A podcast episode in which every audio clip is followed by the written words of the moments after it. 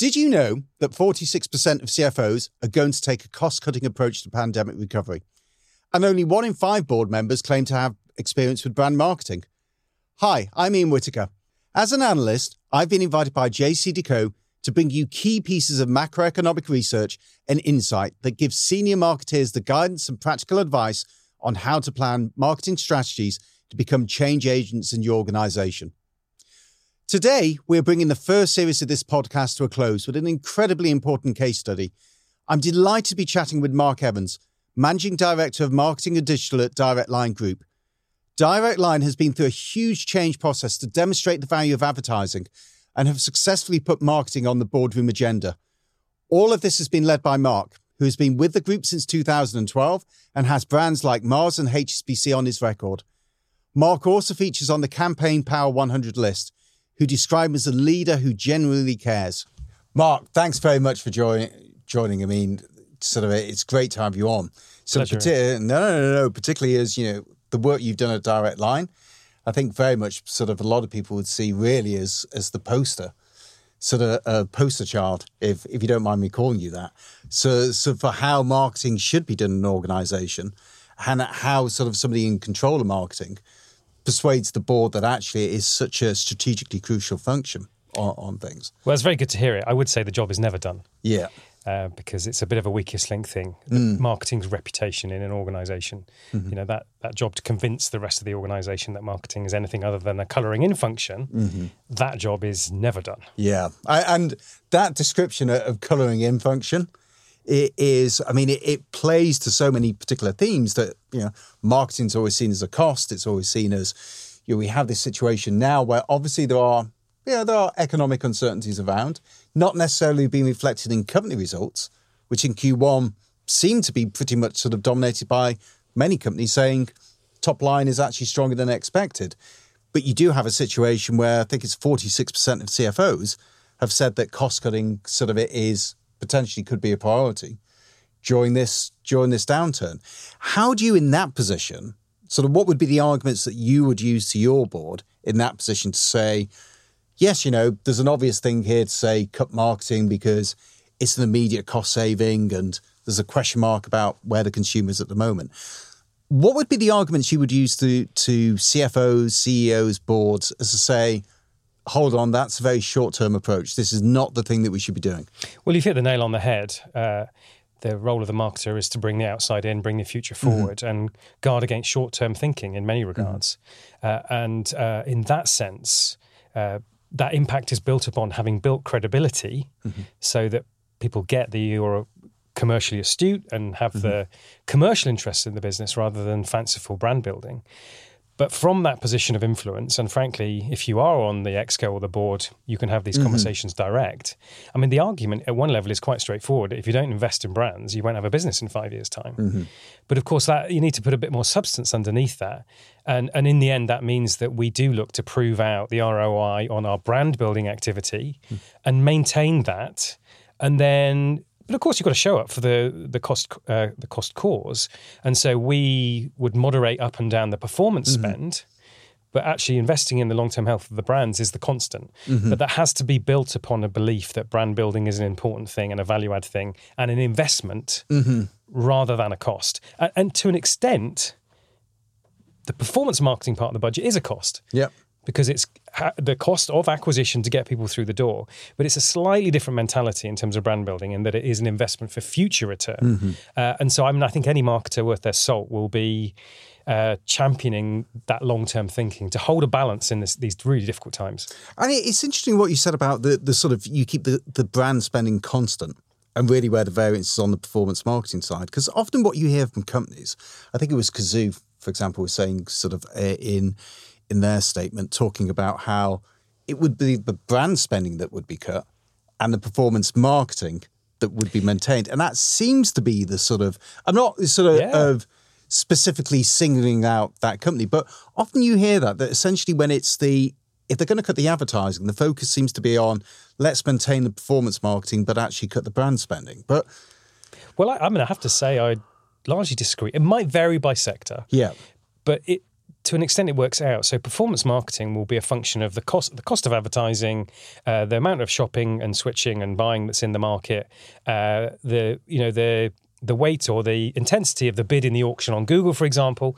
And so, to some extent, if you're on your ROIs, it self equilibrates because you don't want to invest beneath an ROI of one. Mm-hmm. So, you will self limit your spend. Mm-hmm. And, and so, to headlessly, recklessly spend at an inflated cost of acquisition and a reduced ROI, that's what gets marketing into trouble. Yeah. yeah. On the flip side, brand spend I mean, we have to go back to the neuroscience of marketing, which mm-hmm. is wanting to create mental availability by um, continuing continually reminding those stored memory structures in people's heads mm-hmm. of this is a brand that I'm aware of and that I would consider. Mm-hmm. And so, uh, through the eyes of Ehrenberg Bass and Byron Sharp and how brands grow, that would say you need to be always on from a brand building point of view because mm-hmm. it's constantly topping up. So, at least in our sector, I see it completely the other way around. Right. Okay. That is interesting. I mean, it's funny what sort of mentioned about that sort of the always on, as it were, with the with brand spending. I mean, one of the ways that I've always viewed, particularly brand advertising, is phrase that views it is intangible capex. Mm. You know, this whole idea that like a firm actually builds a builds a factory in order to actually build, drive sales. It does the same sort of thing as well with its brand. Yeah. But also as well, there's this whole thing is you don't just have to build the factory, you have to maintain it.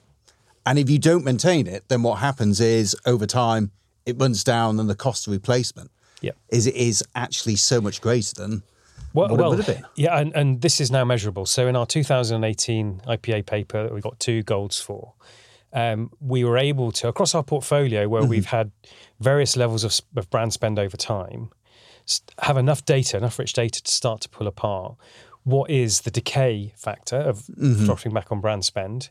Um, what's the sort of in a, from a airplane metaphor, once you lose cruising altitude, how much more petrol do you burn to get yeah. back to cruising altitude? And ultimately, we produced this model which mashed up um, our econometrics with our uh, brand tracking to understand the short and the long term ROI mm-hmm. on our brand spend. Mm-hmm. Uh, and I think um, a couple of the econometrics agencies have since followed suit and provide that as a service. Um, but but but absolutely it shows. It shows the return yeah. on brand spend. And so even with the the long term bit you can talk talk numbers with the board. Mm-hmm. uh, and so we we can say yes for every pound we switch from performance spend to brand spend within year the reduction in ROI is maybe a 0.3 but over 2 years it's plus 0.6 yeah. Uh, and uh, I think that changes the whole conversation. And um, buys you a bit of latitude for some of those bits which are subjective and intuitive mm-hmm. because a board or an exec will have confidence that you know your numbers yeah. straightforwardly.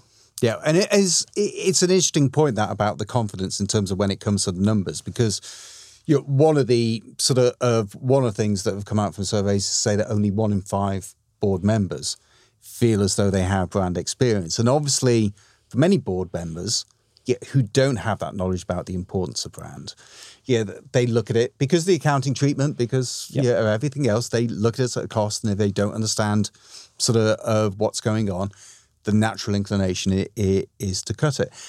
What do you th- sort of how do you find in terms of of the most useful tools for actually persuading other board members who might not be so, so experienced when it comes to brand that yes, this is important. And you've touched on them before in terms of yeah, the studies uh, uh, and yep. so forth. Yeah, is it the language that's important? Is it the data? Is it sort of, of what exactly is it? So it is. It is those things. Um, it's also not falling into the stereotypical traps. Uh, mm-hmm. So I once had some very good advice a few years ago, saying if you really love your advertising, if you think it's amazing, show your mum yeah. or, or your dad or your friends. Don't show it to the board. Right. As a rule of thumb, try to avoid having a communication conversation mm-hmm. with the board because they may or may not be impressed. The downside is they start tinkering with your creative platform and so yeah.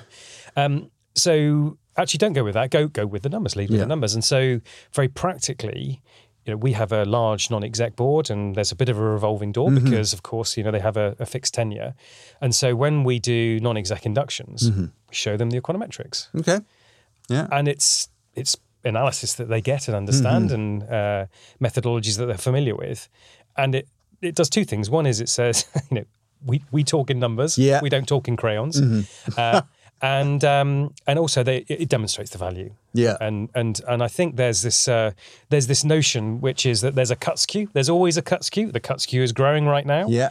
but it's always there. Uh, and um, unless marketing's careful, it will be at the front of the cuts queue. And the job is to slowly but surely move back a place, move back a place, move back, and get to the back of the backs queue, of the cuts queue. And and so for me, one of the best things I heard last year was from one of our finance leads, which is um, I can't I can't make any promises, but it will be the last place that we come Okay. if we need to find more in our cost objectives for 2021. So I think that's that's quite a big signal. But it but it does all come back to avoid the stereotypes, the archetypes. Don't those self-inflicted wounds, um, and and and always lead with an investment case. Yeah, and that's it's so important because at the end of the day, it all comes down to for listed companies anyway, delivering share well for all companies delivering shareholder value, Yeah. and really tying in where marketing fits into into that end game. And certainly from an outside perspective, you know what we'd look at is exactly that sort of point before with the crayons. That there's a risk sometimes that what happens is marketers speak in a, a different language Yeah. to the board and a different set of priorities. Yeah. And really, that's the sort of thing that is going to get you to the front of the queue when it comes to cuts. Yeah, and and um, an, interesting twist on this conversation is that many marketers are picking up customer experience as a as a, a folding into their remit. Maybe uh, the chief marketing officer role is archetypally built around that, and I, I would say most chief marketers, if they're not in some way responsible for architecting the customer experience, then they're only doing half half of the job that's required. But again, there's this fallacy that customer experience is some sort of hedonistic pursuit of of uh, some utopian uh, state for for all customers at all times, and and of course that's again portrays your intent as fantasy. Uh, and so again, what we've done is to to prove the case. So we can prove the causality and correlation between NPS and and retention. In our case, insurance mm-hmm. retention is really critical. So from a naught to a 10 NPS, we can say exactly what the delta is on retention across sales and service and mm-hmm. also across our claims journeys. And so then you can get to the value of a one percentage increase in mm-hmm. NPS is X. Therefore, this is why you need to invest either in, you know, the transformation of some of those journeys or mm-hmm. bolstering some of those journeys or whatever it is. But again, it's sort of computational, it's mathematical, it's modeled to say, here's the investment case. So, mm-hmm. and, you know, it's great that marketing's remit is expanding, but mm-hmm. again, it's weakest link stuff. And if you get all Yeah. hedonistic and fantastical on customer experience, again, it undermines your credibility as a commercial leader in the in the organization. So, I, I, I guess I'm a bit jaundiced because I was an economist. Uh, or I did an economics degree and corporate strategy, and was destined for a career in banking. And um, and so I guess I'm not your average marketer, but my worst fear is being seen as commercially lightweight. Right. Okay. And so I rail against that, and hence we've built a really kick-ass marketing effectiveness function and kind of never let up. You you actually on that last point, you actually lead on to the, to the next question I was going to ask was, I think for a lot of people who would be listening to this would say, yeah, the results of what you've done are fantastic. It sounds great that you managed to persuade the board. I get the overall concept. What do I need to do here from a practical standpoint mm. when it's yeah, for example, a marketer who may be in an organization where maybe the board doesn't really take the marketing department as seriously as it should. Yeah. And maybe thinking, okay, how can I change that around? What are what are steps that I need to do Yeah. in order to sort of change that perception? Yeah, I mean, I think there's a, a path we took. Uh, it took a few years. The trickiest bit is in the first 18 months, which for any CMO or any uh, exec, it's a bit of a survival jo- job. You've got to show early early impact. Uh, CMO tenure, I think, is on average is sort of 18 months or something crazy. So, you know, that's that's partly is getting through that survival job. But the investment in the marketing effectiveness team to to build the modelings, to build the modelling, to build the econometrics is a is a really core part of that. Uh, and so, um, you know, many many companies won't have an out and out marketing effectiveness function, and they maybe rely on the media agency to do that. Okay. But I think the real trick here uh, is the fine balance between having a marketing effectiveness function that is a critical friend of the marketing function itself. So having a marketing effectiveness function which is a critical friend of the marketing function, um, but sits within. Right. Okay. Because typically you would say it needs to sit in an external function, otherwise it's marking their own Yeah, marking their own homework.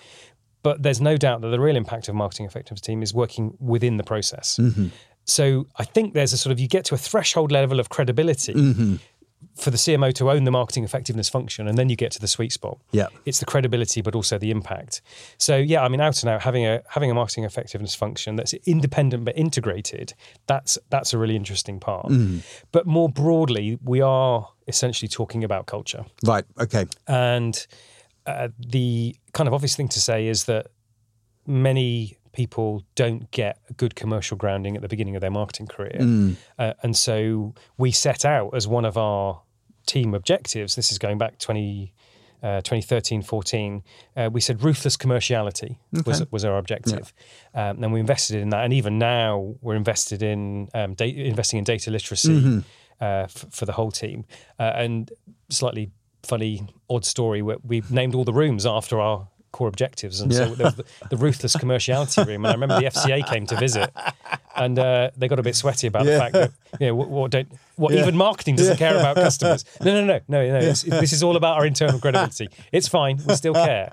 But I think that, that, that we want, you know, ultimately want to build rounded marketers. And I go back to my Mars days where, frankly, a lot of this conversation conversation is superseded because it's just it's the way it's set up. Marketing is a strategic function. It is a commercially literate function, um, and most vice presidents and brand leaders and VP they they're they're marketers. Yeah. and the commercial ones at that. Um, but but in in many organisations, the, the yeah, junior marketers don't just don't get that grounding um, because it, marketing is defined narrowly as communications. Yeah. So we've had to continually invest in making sure that yeah, commerciality is on everybody's PDP, and uh, we we stick to that. And do you think, I mean, coming back to that point before in terms of, of some companies just rely on their agencies to provide that. I mean, do you think that, that one of the issues here potentially also as well is the agencies in terms of their role and and maybe either how that's seen by the board or maybe in terms of Yeah, I mean uh, this is um, this is where marketing and procurement are kindred spirits. Because that they they can provide another validation that we're getting value for money from our agencies. Because I, I suspect that there is a preconception, which is to some extent true, that agencies are you know very very creative, um, but maybe not aligned from a commercial objectives point of view. So uh, there's a sort of a golden triangle. So we work very closely with procurement to make sure that things are set up the right way, and also their role is to help us to get aligned objectives. So everybody's got the right skin in the game, shared reward for shared objectives. So yeah, there's a bit there's a bit of there's a bit of a golden triangle there to make sure that we keep our agencies on their toes, uh, give them fair value, but make sure that it is fair value and Yeah, not, and not yeah. more. Um, b- because I mean, let's let's be clear, it's pretty pretty tough. For, Yeah. For agencies, um, tough to get talent. Um, Mm-hmm. And uh, in general, you know, we've, we're in, in pretty tough times. Mm-hmm. Advertising may seem buoyant, but it's largely driven by inflation. So I think you know there's um, there- there's a win-win, but it's procurement play a key role in that. Right. Okay. That is interesting because you know, obviously, sort of agencies procurement is one of the words that that gets mentioned most often, not necessarily in a positive, in a positive way. I guess one other thing, just on the agency standpoint, which which maybe is sort of, I don't know whether it's a slightly unfair question to ask, but I'll ask it anyway. In terms of this, it is. Do you feel as though your agencies understand the business? And and what I mean by that that is, you there is yeah, there's a lot of information. I always feel that, for example, agencies you can find out about their clients, you know, whether it's reading through the annual report or listen to investor calls to see what are the main priorities for shareholders, you know, looking at strategic plans uh, uh, and so forth. Do you, do you feel as though agencies sort of, of as it were, do that sort of groundwork, or, or do you think it's more sort of template that is is brought in and I, I fundamentally believe you get the agency you deserve. right? Okay, and that that job is on the client to make sure that they set their agency up well, mm-hmm. including understanding the context. I mean, you, you're right. You would expect them to be diligent and tuned mm. in, and there are lots of means by which they can do that. But to really get between the lines of what's mm-hmm. going on, I think that the onus is on the client to make sure that they're not just briefing at Creative Point, but taking their agencies on a mm-hmm. journey, um, so that it is a, a shared interest. And the criticality of that is that then they're in a strong position to be an active challenger. Mm. And what I really appreciate most about our agencies is, it, it you know, it, it's an active. It's there's a bit of tension, you know, and they Yeah. they they can challenge us and bid us up on things as much as we can them because they understand the business stuff to know where some of the push and pull points are. So, um, yeah, passive sort of head nodding stuff from agencies actually doesn't serve anybody well. Uh, but but it starts with the client needs to make sure that they are keeping their agencies mm-hmm. up to date. up to date. I wa- just just want to sort of flip it back in terms of the conversation. Mm. And so you talked about sort of in terms of the marketing department, the commerciality, and the, the sort of crucial steps that take there. Yeah, in terms of the board itself, in terms of as were you know, board members trying to get sort of, of more knowledgeable about the function. Is this very much of a one way street? Is it so much that it's the marketing department essentially has to educate the board? Sort of, or have you found with your board, for example, that there's been more and more of an interest in in board members trying to find out what happens with marketing and its importance in the organisation? Yeah, it, it varies quite a bit. So, um, some of our non-execs are because I have to look at an exec and a non-exec. level. Yeah. So, but if I look at for us, our, our board is the non-exec board, and um, there's quite a mixed bag in terms of some are very marketing literate. Um, we just, we Adrian Joseph joined our board uh, about a year or so ago. You know, he's amazing around data and AI and ML and tech and uh, uh, from BT, and you know, so he's very interested in the Martech side of marketing. Uh, Seb James, CEO of uh, Boots uh, Walgreens, is uh, you know he knows he's a seasoned marketer, came Right. up through the marketing function. So I think it varies, and this is a little bit like. You know what, what's at the heart of marketing is to know your customer, Yeah, yeah. uh, and and so good, effective networking at a board level. And I, hey, I'm no expert, uh, and jobs never cracked as such, but is is to understand what their hotspots are, what their buttons are, that how they personally perceive the marketing function. So it's a classic of yeah, know your customer, yeah, yeah. and you know, lest we forget, you know, kind of everything's marketing, isn't it? In a sense of you want people to think, feel, do certain stuff. Um, so that's got to be based on insight. Yeah. As you said, is internal marketing, and sometimes that gets neglected because people don't think Yep. necessarily in that way. Now that it's a it's a very interesting point of view as that, and it almost as well approach the board as you would your your end consumer, if you want to get what you you want. There was a, I mean, one was coming back sort of uh, something you mentioned before about return on investment. I it, there's I guess there's an, a, an interesting point of view here as to. I'd be very interested in your thoughts on this. When you look at when you look at marketing spend, sort of people always talk about return on investment as the main metric, but it almost seems as though what you have is that you have, as you do, two different types of advertising spend, and maybe what you need are two different types of metrics. Hmm. So, if, for example, I, I mean, I come from a, as mentioned before, I come from a banking background, Yeah. and so forth, and I look at this and I say, okay, performance marketing return on investment makes sense for that, given its sort of, of where it's looking at and the timescales involved. If I look at brand investment, I, as an analyst, for example, wouldn't see return on investment as necessarily the best metric. Mm-hmm. The best valuation metrics you use on a on brand investment takes over the next couple of years. I'd say something like net present value, mm-hmm. your net present value, discounted cash flow, Yeah. whichever you want to call it, and so forth.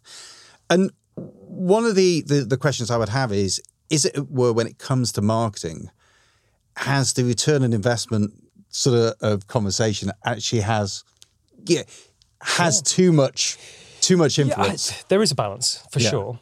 Um, so out and out return on investment performance marketing, you know, that's bank that. Mm. Uh, as as regards brand building, so we we track awareness, consideration, preference, um, intent, and and the core brand metrics which signal brand health, Mm-hmm. brand power. You know, there's there's a there's any number of brand Mm-hmm. tracking metrics, uh, and they're from my point of view, they're crucial to see brand health. Mm-hmm. Now that's super important, but that doesn't always wash in isolation. What Mm. what does that mean? Yeah. So you've increased your consideration by one percent. What does that actually mean? And this is where the integration of the short-term ROI metrics and the brand tracking metrics, and this is this sort of beast of a statistical model that we built to link the 2 so that you can translate movements in brand metrics into something measurable from a short and a long term ROI basis. That's where the magic is. Uh, and um, so yeah, in 2018 we got this uh, this the new learning award from the IPA Mm-hmm. for doing that. Um, and it was it was a lot of work, a lot of heavy lifting Yeah. in doing that. And Ebiquity were a key part of, of the modelling of that. But that's that's where the magic is. Yeah, it's, it's okay. and Mm-hmm. both in terms of you need both, but also the integration of both. Um, and then you then you sort of give legitimacy to those brand Mm-hmm. metrics to the eyes of those who would otherwise be maybe a bit more skeptical. Yeah, and I think, you know, as you said, it, it's that importance of having credible data and studies that backs backs this up. I guess it, it, if if wants to end on a, you know, on a note, not even a note, but more of a, more of a question. And I think we've touched on a lot of these topics before and so forth. But there will be many marketers out there who'll be thinking, okay, things are changing. What do I need to do? And you mentioned before in terms of what you need to do in terms of the, the performance marketing, uh, not performance marketing rather, but the the credibility, the commerciality of the data, uh, and so forth. For those marketers who are looking at things now and wondering, right, what do I need to do, sort of uh, to overcome, as it were, the the upcoming storm? What would be your advice?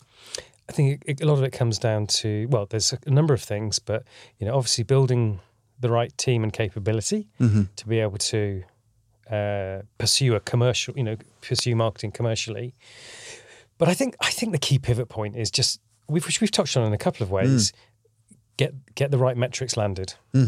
Um, the advent of digitization and, and digital marketing has meant that there's myriad metrics. Um, and, and you know, honestly, when I judge a lot of marketing awards, you know, there's a lot of them. Like, frankly, who cares? Yeah, But you can get execs and non-execs hooked on the wrong metrics. So, what, what are the metrics that really drive the business outcome? Uh, and make sure that those are the ones that you're focusing on, and talk incessantly about them.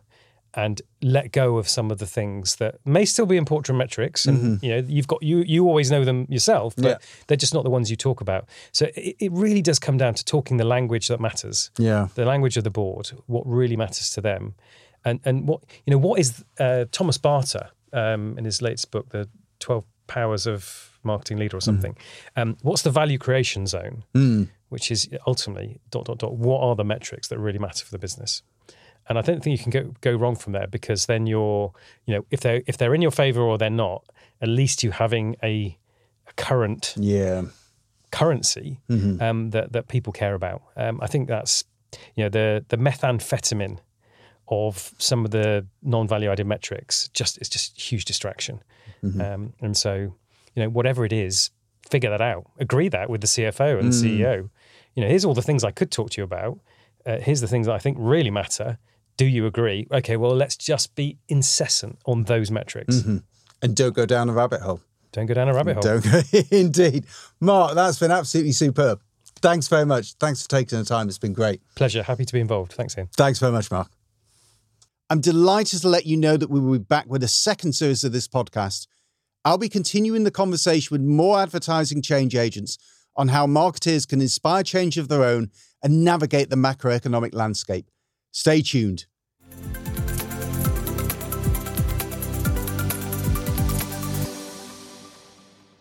We hope you enjoyed listening, and wherever you get your podcasts, don't forget to subscribe, like, and share. For further resources, downloadable slides, and more information on all the topics covered in our podcasts, visit changemakers.jcdecaux.co.uk. You'll also find my short e learning series there on how to speak the language of the CFO on the JCDecaux Digital Academy. Thanks for joining, and see you next time.